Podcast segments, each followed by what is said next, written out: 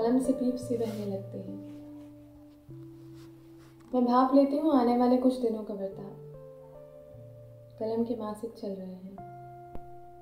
कलम बर्दाश्त के बाहर वाली सतह पर खड़ी चिल्ला चिल्ला के रोती है। कोई आवाज़ नहीं होती। अब कुछ दिन रंग नहीं लिखे जाएँगे, सपने नहीं लिखे जाएँगे। अब अंधा कुआँ हो जाएगा कागज़।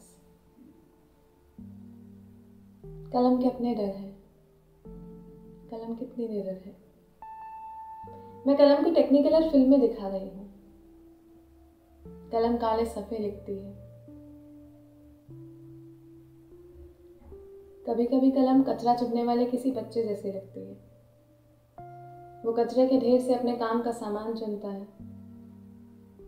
कलम दर्द, डर और कालोज से मेरा कुछ पुराना सामान फिर सामने लाकर रख देती है। इसके मूड स्विंग्स ज्वाला और ज्वार के बीच टू एंड प्रमोशन में है। मैंने प्रेम पत्र लिखने का प्रस्ताव रखा है। मेरी खिल्ली कागज़ और कलम मिलकर उड़ाते हैं। मुझे गुस्सा आने लगा है। रोना पीछे रह गया है।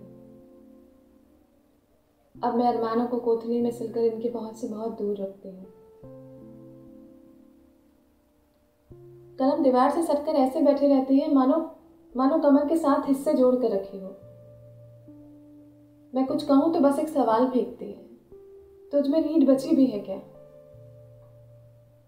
मैं स्तब्ध रुंधा स्वर हलक से फिर नीचे उतार लेती हूँ। मैं जवाब नहीं देती, मैं चुप रहती हूँ। मासिक भारी है उस पर इस अंतराल में मैं गूँगी हो जाती हूँ। और छाती दर्द से फटने लगे तो मैं बहरी हो जाती हूँ। कलम को पलट कर कहूँगी भी तो क्या? कलम ही तो मौके मौके पे मेरी माँ हुई है। मेरी सखी रही है और सौत रही है। इन तीनों से हेत और सम्मान रहा है। कलम तुम तुम फिर से रंग कम लिखोगे? मैं प्रतीक शरत हूँ, सुनो। परंतु विलम्ब विलम्ब में अक्सर प्राण चले जाते हैं।